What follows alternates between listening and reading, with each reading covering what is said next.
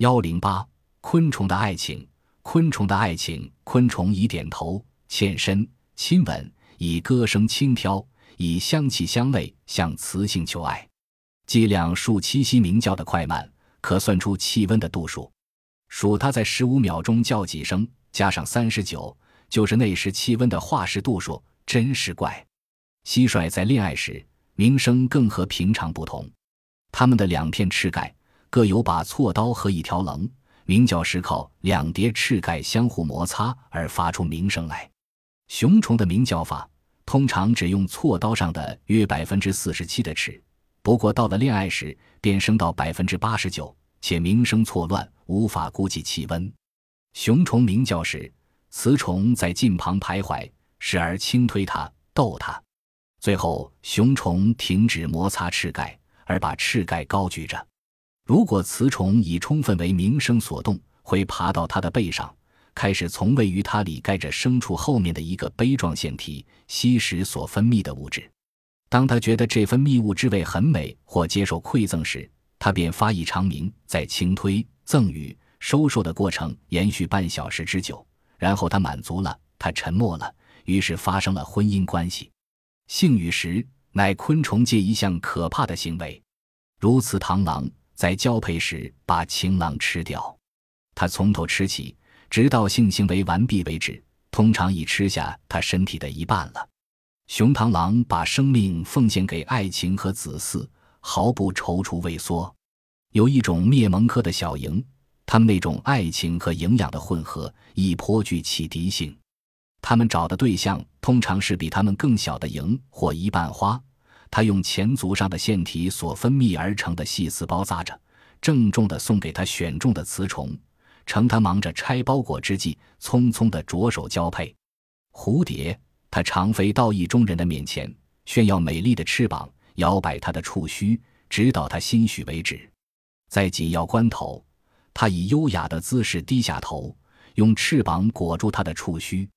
它的前翅生有一种香囊。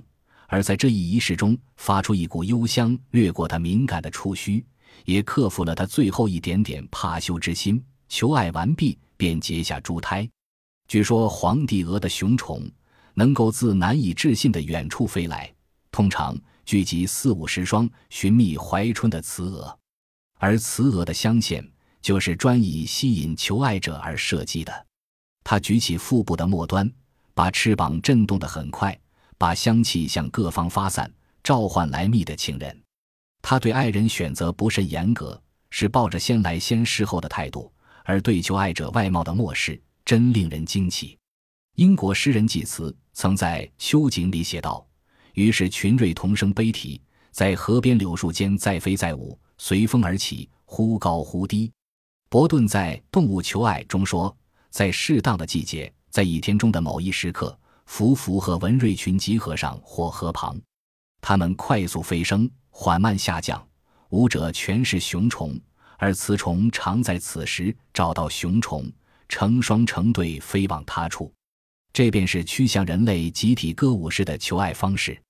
人们发现，凡是人类所有各种方式的求爱行为——点头、欠身、亲吻、挨近、抚爱、拥抱、馈赠礼物、以香气相诱。以歌声相挑、拥舞，甚至鼻子相摩擦和性要求等种种行为，其他动物也几乎拥有同样的本领。这是本能使然吗？昆虫的爱情行为如此，万物之灵的人类亦然。这真是一扇宇宙造物者带给所有生物传宗接代的共同的门。癞蛤蟆的求爱方式。鲁西亚·诺佩瓦罗提斯那轻快有节奏的男高音独唱，也许会使世界上的女性为之神魂颠倒。但是，假如它是一只癞蛤蟆的话，它就不会有吸引力了。据《科学》杂志报道，一只雌性蛤蟆听到雄性蛤蟆求爱的叫声，对声音高的表示藐视，而喜欢声音低沉的。这种低沉的叫声有可能就是特大的雄性蛤蟆发出的。如果一只骨瘦如柴的雄性蛤蟆跑到气温较低的地方，它就能改变自己的声音而变得低沉，使雌性蛤蟆受骗，误认为对方是健壮的大雄性蛤蟆。特别是这种求爱常常发生在夜晚和雷雨中，而这时的能见度比较差。在实验中，俄亥俄州立大学的动物学家林肯·费尔查尔德发现，所有用于实验的十四只雌性蛤蟆都朝着声音低沉的喇叭声跳去。这种喇叭声是模仿了二十七英寸大小雄性蛤蟆的叫声。他们对一只声音较高的、只有十七英寸的雄性蛤蟆却不屑一顾。既然低温能使雄性蛤蟆产生深沉的、具有诱惑力的声音，那么雄性蛤蟆求爱的欲望越强。它们也就越往池塘中冷的地方跑。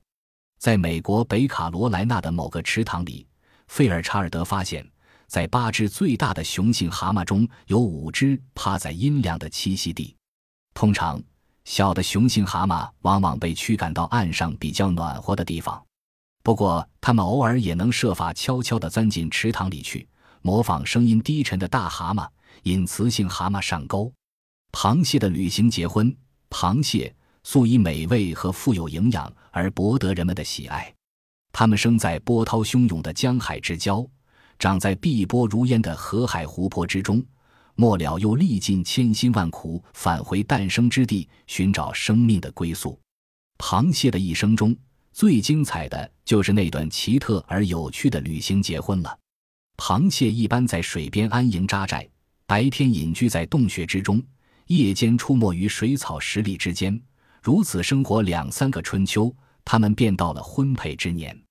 秋末冬初，隐居的螃蟹纷纷出学，成群结队地朝着东方爬行。俗话说的“西风响，蟹脚痒”，就是指的这种自然现象。螃蟹们为何这时要背井离乡呢？是去赴宴、避寒，还是去朝拜东海龙王？都不是。他们是去履行传宗接代的使命，为参加婚礼而奔忙。螃蟹的一生中要换好几次装，脱壳换一次装，蟹体就明显的增大一些。